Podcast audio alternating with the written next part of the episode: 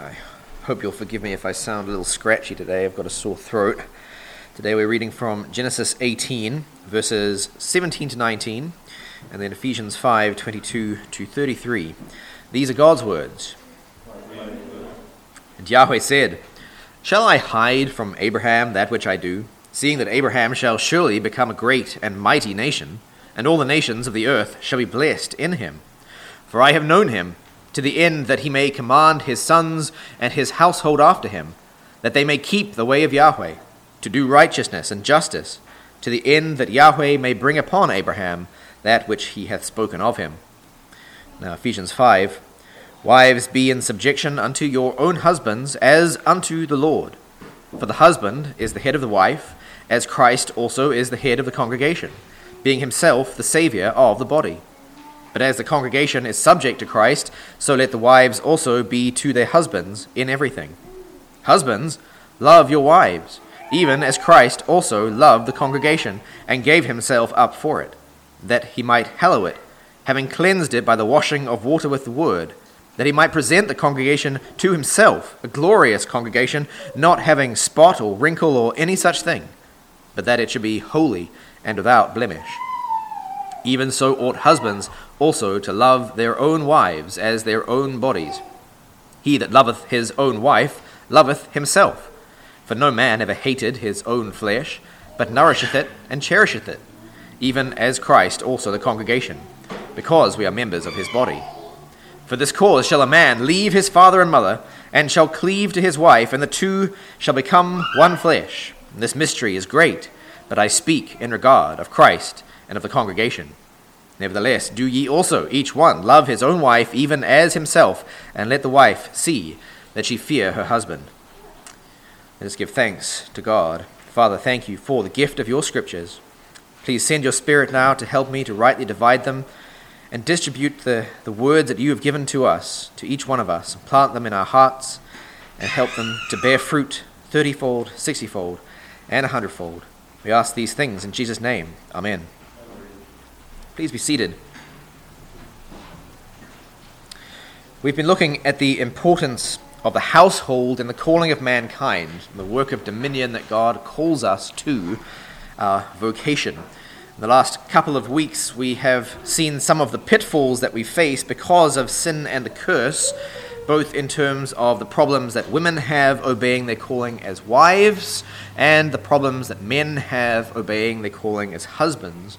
And today, I want to build on that foundation by turning to a more positive or constructive vision of how men can be good rulers of their households.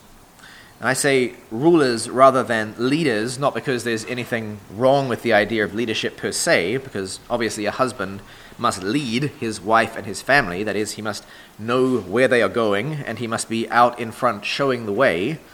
But the Bible does not primarily speak in terms of leaders and guiding, but in terms of heads and ruling. Christ is not the leader of the church in Scripture, but the head of the church. And he is not said to guide the church so much as to command the church. And since the husband wife relationship is made to image the relationship between Christ and church, it is no surprise that we see similar kind of language being used in paradigm cases in scripture like Adam ruling over Eve in Genesis 3, uh, 3:16 which we looked at last week and Abraham in our passage today where God describes the vocation to which he has called him for I have known him to the end that he may command his sons and his household after him. Notice also the end that God describes for Abraham's rulership of his family, his command of his household, the reason that he does this, that he rules them, the goal towards which this command is aimed, is that they may keep the way of Yahweh to do righteousness and justice, to the end that Yahweh may bring upon Abraham that which he hath spoken of him. This is not, of course, a foregone conclusion it is a foregone conclusion that men will rule, but it is not a foregone conclusion as to how they will rule. If it were, God would not have had to command Abraham. If men are unrighteous, their ruling will bring evil to their families and to the world. A bad ruler is a head that confuses and devours and divides the strength of its body.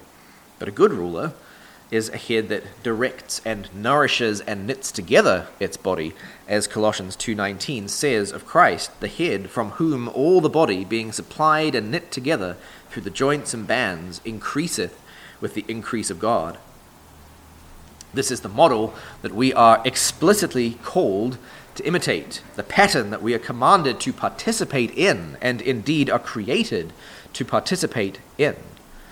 God gives us this duty and all the duties that come with it to rule our houses so that they may do righteousness and justice, and so that we may have brought upon us, that God may bring upon us, all the promises of the new covenant that are gathered up into Christ.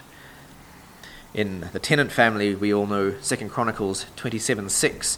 So Jotham became mighty because he ordered his ways before Yahweh his God. God wants to make us mighty. And so he calls us to good rulership of our houses so that he may make us mighty. He calls us to gladly fulfill this duty of rulership, just as Christ fulfilled this duty in his own house, the church and we are tempted by the world and the flesh and the devil to rule badly, either abdicating the duties that God calls us to, not fulfilling them, or exceeding the limits of those duties and becoming domineering. And so we are inclined by the fall into both of these ditches at various times. But God calls us to the narrow path of commanding our houses so that they may keep His ways for their good and ultimately for His glory. So, what practical guidance does Scripture give us in doing this? Obviously, I couldn't possibly exhaust that topic today, but as I have been reflecting on where we're at and what we have covered and the challenges that we all face, there are two related ideas that stood out to me as being especially important. And these ideas are self rule and command presence. Let me start with self rule, and you will see how command presence naturally works out from this. Self rule essentially means that you cannot rule a family if you will not rule yourself. And usually, we are ruling ourselves considerably worse than we think we are because we're fudging the rules and we are making up our own rules and it's very easy for us to do this and to slip into a mindset where ruling ourselves really just means doing whatever we want. But that is not what self rule is. That is the kind of thing the sluggard does, that is, being ruled by your flesh. Fools do whatever they want. Isaiah 29 15 to 16. Woe unto them that hide deep their counsel from Yahweh, and whose works are in the dark, and they say, Who seeth us, and who knoweth us? Ye turn things upside down. Shall the potter be esteemed as clay, that the thing made should say of him that made it, He made me not? Or the thing formed say of him that formed it, He hath no understanding? In other words, you cannot rule over yourself if God does not rule over you. You cannot assert your own will without submitting to God's will. It is rulership all the way up, as well as all the way down. If we would rule those beneath us, we must be ruled by him who is above us, which means that we must rule ourselves as he directs and not as we prefer. Spiritual maturity, in other words, is downstream from the lordship of Christ. Remember, we are made to exercise dominion in his image, or as his image, if you want to translate it that way, can be. If we will not submit to God's rule, to God's design for man, we cannot image him. And so we cannot properly exercise dominion, because that's what dominion is, is imaging God. We cannot properly rule on his behalf if we're not imaging him. And if we can't even rule ourselves, how will we be able to rule a wife or children? And if we cannot rule a wife or children. We certainly should not be trusted to rule more than that. He who is faithful in little will also be faithful in much. And so we read in 1 Timothy 3 2 to 5 that the overseer of a church must be, without reproach, the husband of one wife, temperate, sensible, orderly, given to hospitality, apt to teach, not a drunkard, not violent, but gentle, not contentious, no lover of money, one that ruleth well his own house, having his children in subjection with all gravity. But if a man knoweth not how to rule his own house, how shall he take care of the congregation of God? These qualifications for an overseer are marks of maturity. They are the qualities of a man who has learned through practice to rule himself well. Let's briefly look at the four perhaps most instructive qualities that Paul mentions. Firstly, an overseer is temperate. You know what temperate means? It means that he exercises moderation and self restraint. He is not given to swings of mood or wild changes in direction. If you put him in front of a table of delicious food, for instance, he will not pig out on it until it is all gone and he is completely stuffed. He will restrain himself, not just for his own good, so he does not become a huge fatty, but also for the good of the other people who want some. He has learned the import of Proverbs 23 1 to 2. When thou sittest to eat with a ruler, consider diligently him that is before thee, and put a knife to thy throat if thou be a man given to appetite. Secondly, an overseer is sensible, meaning that he understands the world as it is, and he acts accordingly, rather than wanting reality to match his own personal expectations or preferences and acting foolishly or idealistically. So he is prudent. Thirdly, he is orderly, not leaving everything a mess. There is a reason, I think, that Jordan Peterson has become wildly famous telling young men something as stupidly simple as to tidy their rooms. Ordering your world is the first step in self rule outside of ordering your own appetites and emotions. And then, fourthly, the overseer is also gentle and not contentious. He desires peace, and his temperance shows through in how he deals with those who are unruly or offensive or wayward. He doesn't use all the force that he is able to bring to bear. He only uses enough to get the job done. He is controlled. He isn't eager or hasty to have to discipline anyone, let alone use physical force, and that doesn't mean that he won't, for we know that a man who withholds the rod from his son hates his son. But he doesn't go around as itching for a fight. Man, I wish I wish my son would do something wicked so I could beat him. He is not hot headed. Now, you younger men know how this works. These are the marks of maturity because they are qualities that don't come naturally to young men. Young men are competitive and aggressive, and in our flesh, we are also prone to pride and anxiety and insecurity. Every little offense, whether perceived or real, makes us want to respond disproportionately, often with anger or even violence. Every little crisis that threatens our equilibrium makes us unstable. We blow everything out of proportion. We lose our cool. The car won't start. Ah, freak out because we're going to be late. It's like we take God's providence as a personal attack because it inconveniences us and messes with how we had intended things to go. And then someone cuts us off in traffic after we get the car started and we're already late and we're ready to chase that guy down and drag him out of his car and give him a beating. You know that people kill each other in road rage incidents? They do. It's always men. That is how we are in the flesh. But for the grace of God, that is how we all would be, would we not? Thinking that the smallest inconvenience is a cause for freaking out, and the smallest dent in our honor is cause to kill someone. Our fleshly responses to feeling our control of the world threatened is to lose control of ourselves with anxiety and anger.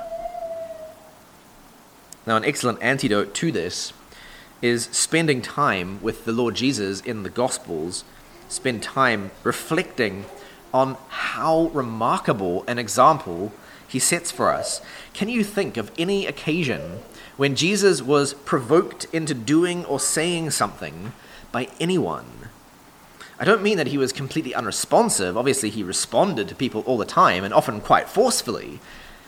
He was not unresponsive, but he was unflappable. Look at Matthew 21. When he was come into the temple, the chief priests and the elders of the people came unto him as he was teaching and said, By what authority doest thou these things? And who gave thee this authority? And Jesus answered and said unto them, I also will ask you one question, which if ye tell me, I likewise will tell you by what authority I do these things. The baptism of John, whence was it?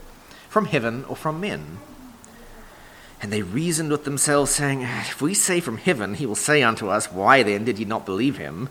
But if we say from men, we fear the multitude, for all hold John as a prophet. And they answered Jesus and said, We know not. He also said unto them, Neither will I tell you by what authority I do these things. Think of the absolute unshakable frame it would have taken to do this.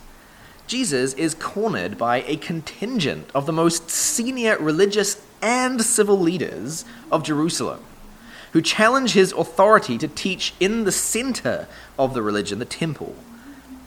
It's really difficult for us to get a feel for what this will be like today. But let me give it a, a, little bit of a go. Jesus is about Mark's age. So imagine that Mark is out witnessing on Saturday, and a bunch of pastors from the biggest churches in New Zealand come up to him with the police commissioner and the mayor of Rotorua, and they demand to know what he is doing and who said that he could do it. Now, I want you all to know that I have great respect for Mark, but I think we can all agree that he would feel pretty threatened and I doubt that any one of us in such a situation would have the presence of mind to even think about a clever trap to turn the challenge around on their own head, let alone have the nerve to use that trap.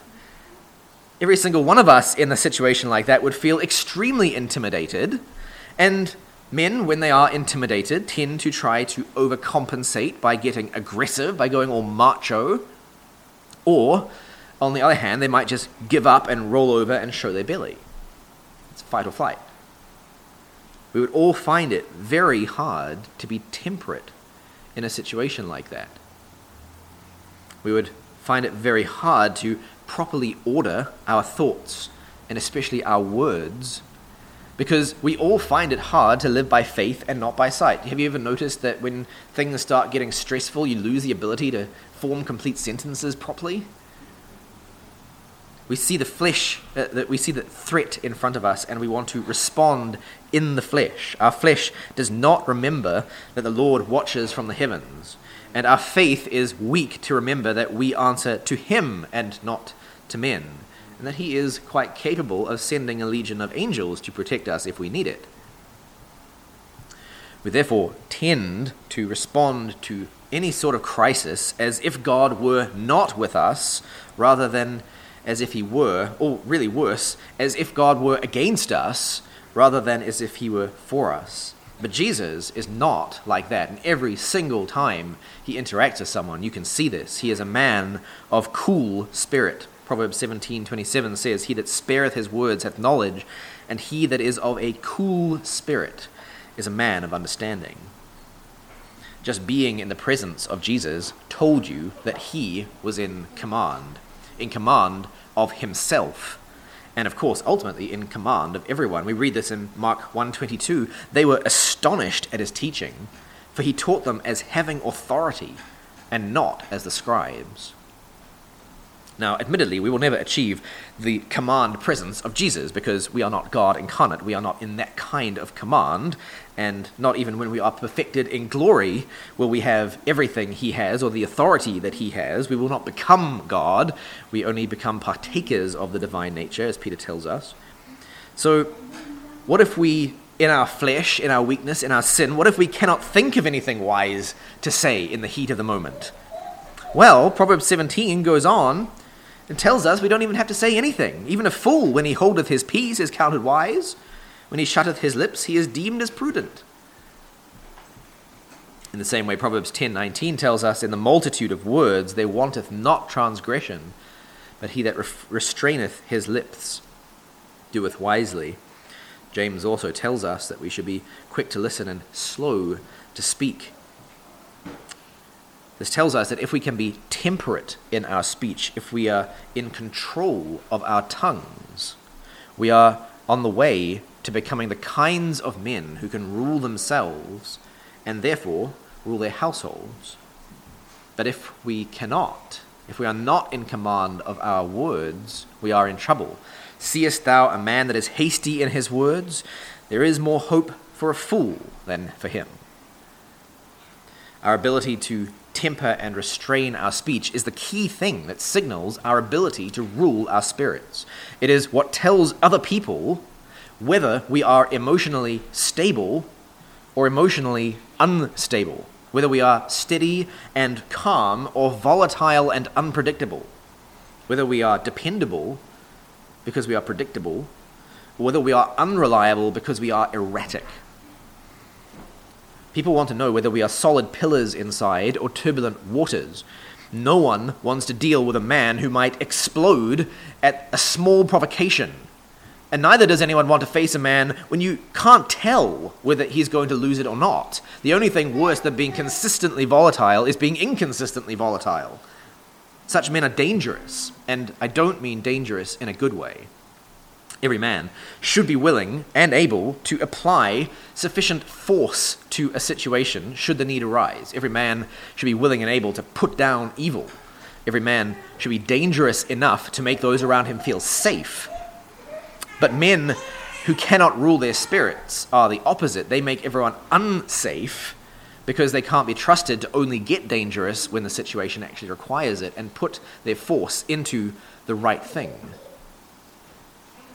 So a man to rule well must be temperate, not temperamental. Think of how you guys respond to other men. If you know that a man is not easily ruffled, that he is composed and self possessed, do you not respect him? Do you not want to work with him or even for him? But if you know the opposite, if you know that he is the opposite of that, do you not want to avoid him? And above all, you do not want to be put under him. Now think of how much worse it is for a woman who must submit to her husband. A woman who must submit to a man who is not self ruled. I, don't, I don't think of this in terms of men who beat their wives, although obviously that is an extreme version of this, but just think in terms of a woman who is married to a man who can't be trusted to keep his cool when he is challenged or upset. Your emotional stability is the choke point for the stability and the growth of your household. I don't mean that it's the only thing that matters. I mean that it is the key thing that you yourself have control over. A temperate and orderly man produces a fruitful and orderly household. A temperamental and chaotic man produces an unfruitful and chaotic household.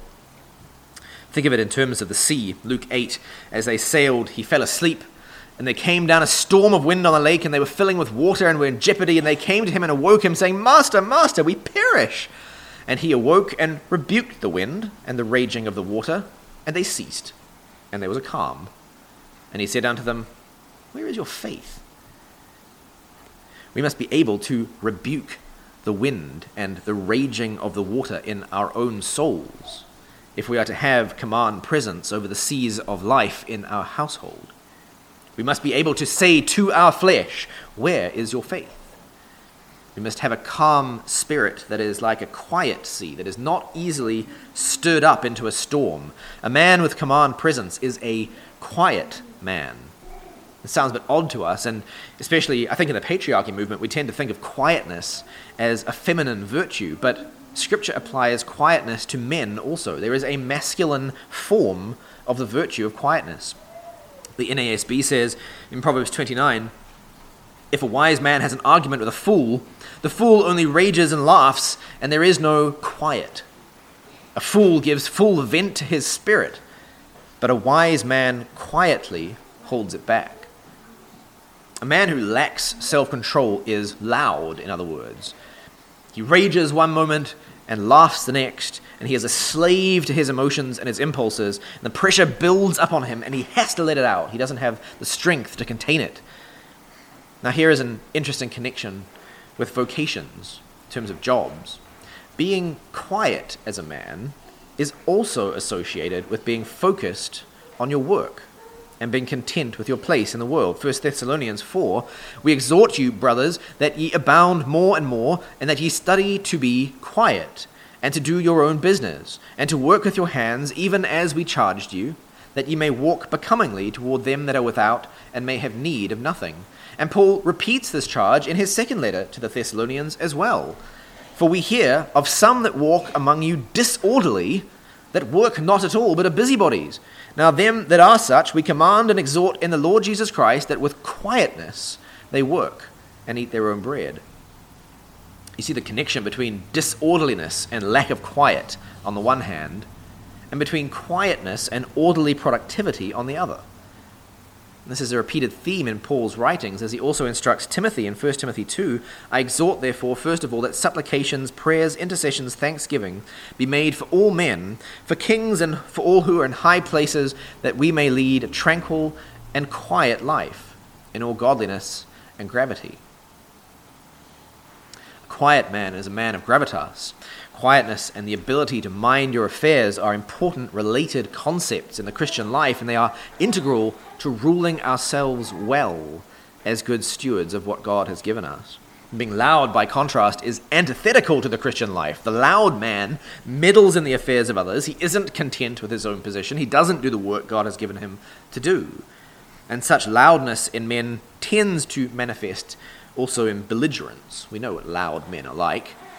And so Paul's instruction to Timothy about elders says they must not be prone to violence. Notice also that he connects this to being addicted to wine. The stereotype of the man who goes to a bar to get drunk and gets into bar fights and then comes home and beats his wife is not without basis. That is a loud man.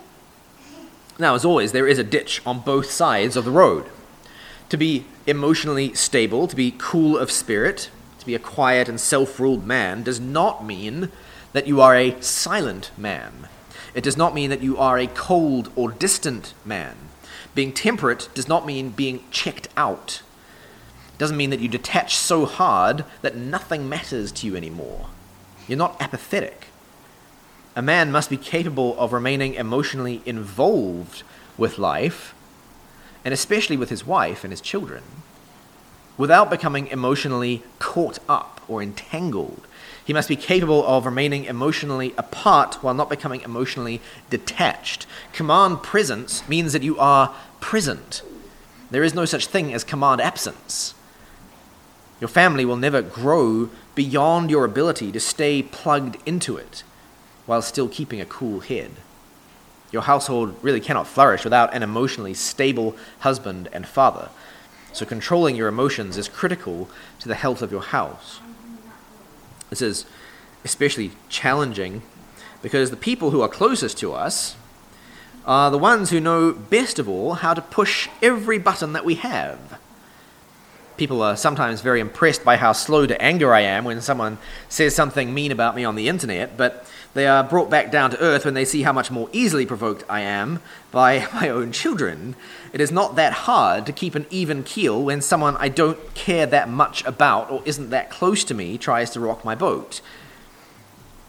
But if you'll permit me to mix my metaphors, it is not that easy to keep my cool when someone very close to me does something that reflects back at me the way that I myself act, in a way that fries my bacon.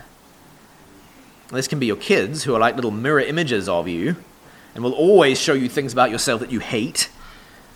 Or it can be your wife, or your husband for that matter, because they know you the best of anyone and can always show you exactly what you hate in yourself, and not only that, but do it in a way that they know is calculated to get under your skin. We're all inclined to anger and anxiety, men and women, young and old, but men react to difficult situations with aggression in a way that women don't. And so Scripture warns us in 1 Timothy 2 I desire, therefore, that the men pray in every place, lifting up holy hands without wrath and disputing. Think of what I said about how we think about volatile men compared to stable ones, how we want to work with and under men who rule their spirits well, but we want to avoid the ones who are prone to blow up or freak out. One kind of man inspires confidence, The other kind does not. And this is true not just for other men, but for women also. A man who inspires confidence in other men will also inspire confidence in his wife. In fact, women often look to other men to gauge how they should think about their husbands or about men that they are considering marrying. Women want to marry men who have the confidence and respect of other men.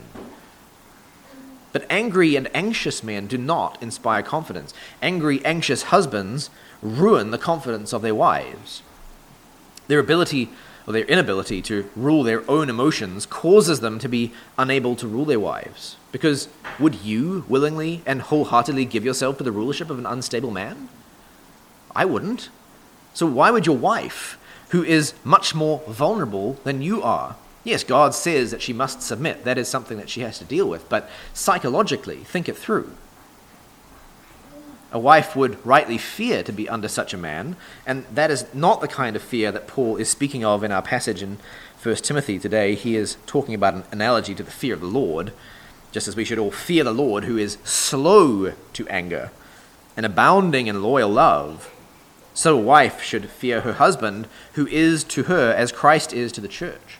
But a husband who is quick to anger and stingy with his love inspires an entirely different kind of fear, much more like the fear that the natural man has of the devil. In the same way, angry or anxious fathers cannot inspire confidence in their children. Leadership, rulership is very much about inspiration, not just about command. It is not raw acts of verbal command, but the ability to inspire people to follow your example. So, an unstable man, his children will fear him as a devil rather than as a stand in for God. Angry fathers produce angry children. Ephesians 6 4 reminds us Fathers, provoke not your children to wrath, but nurture them in the discipleship and instruction of the Lord. And Paul contrasts provoking our children to anger with nourishing them, feeding them in the enculturation of the Lord, the paideia and nouthesia. This is purposeful. James 1:20 speaks of how the wrath of man worketh not the righteousness of God. An angry man cannot feed his children with the discipleship and instruction of the Lord because he himself is not in it. A pupil is not above his teacher, but everyone, after he has been fully trained, will be like his teacher. And so fathers reproduce themselves in their children, and angry, anxious fathers will produce angry, anxious children. Men, for the sake of our wives and our children, we must embody Proverbs 16:32. He that is slow to anger is better than the mighty, and he that ruleth his spirit than he that taketh a city. If we react to every slight, to every upset, we are weak and insecure. Men made strong and secure by the grace of God are not easily offended men. They are not easily upset. They don't hasten to vent their spirit or race to defend themselves. A man who rules his own spirit well will give his wife and his children the gift of emotional stability. He will make it easier for them to rule themselves well and he will inspire the necessary confidence to allow them uh, uh, allow himself to rule them also. He won't be easily pu- pulled into participating in emotional outbursts. Rather he will pull them into his calm into his controlled emotional state. His presence is like a stabilizing influence rather than a disrupting one. Let me give you an example. How often when someone raises their voice at us do we match their tone and even try to exceed it with a louder voice. I'm stronger than you! Or how often, if our wife or a child is anxious about something and feels like a particular course of action is the only way to alleviate that fear, do we simply go along with it? We take that course because in the moment we feel that it is the only way to restore control of the situation. Mel mentioned to me last week the analogy that she saw of how many churches are in fact led by the elders' wives. This is a great example of this. Who is in charge in that kind of emotional interaction? Who is the emotional leader? It is the person whose emotions we are picking up and intensifying and following. We are being tossed to and fro rather than being the rock against which the waves can break. The man who cannot command his emotions will be commanded by and through them, which means that his house will be controlled by the tossing waves of whoever has the dominant emotions. So, brothers, let us spend time cultivating the kind of command presence that we see in our Lord Jesus, being sober minded, peaceful, temperate. This is very difficult, but it is necessary. It is a slow process and a humbling one, but one that is made much easier by an awareness of its importance and a vigilance in assessing our behavior against the ideal, especially when we must manage conflicts or crises. crises. I don't have a magic bullet for you in cultivating this mindset, and I hope that everything I've said so far has been of some practical use for you, but I do have one final exhortation by way of application to close us. If you would be a quiet man, a man of cool spirit, unbothered by emotional storms, you must be a man in communication with God. You must be listening to Him, and you must be speaking to Him. See how God charges Joshua as he's about to take command of God's people. He says, This book of the law shall not depart out of thy mouth, but thou shalt ruminate thereon day and night, that thou mayest observe to do according to all that is written therein. For then thou shalt make thy way prosperous, and then thou shalt have good success. Have I not commanded thee? Be strong and of good courage, be not affrighted, neither be thou dismayed. For Yahweh thy God is with thee, whithersoever thou goest. Wherever you go, God is with you. What is our response to this fact, knowing that God is with us wherever we go? Well, Paul instructs us rejoice in the Lord always, in Him. Rejoice in the Lord always. Again, I will say, rejoice. Let your forbearance be known unto all men. The Lord is at hand. In nothing be anxious, but in everything by prayer and supplication with thanksgiving. Let your requests be made known unto God, and the peace of God, which passeth all understanding, shall guard your hearts and your thoughts in Christ Jesus. Time fails me to delve into all the connections here, but let me call your attention to a couple of them. We should be forbearing, Paul says, that is, reasonable, gentle, temperate, because the Lord is at hand. Loud men are anxious men, but we have no need to be anxious because we can take every request to God. Therefore, we shall have peace instead. Peaceful and still hearts are confident, commanding hearts. Paul is, in essence, telling us the same thing that one of my very favorite hymns says Be still, my soul. The waves and winds still know his voice who ruled them while he dwelt below. So start with the word and with prayer. It is the means by which God has ordained for a man to cultivate the peace which surpasses all understanding. And, ladies, the same applies to you. It is the way that we bring calm to the storms of our hearts and rule our spirits that we may rule others well. Brothers, rule through your way of life. Be a presence that inspires and helps to regulate others towards self rule.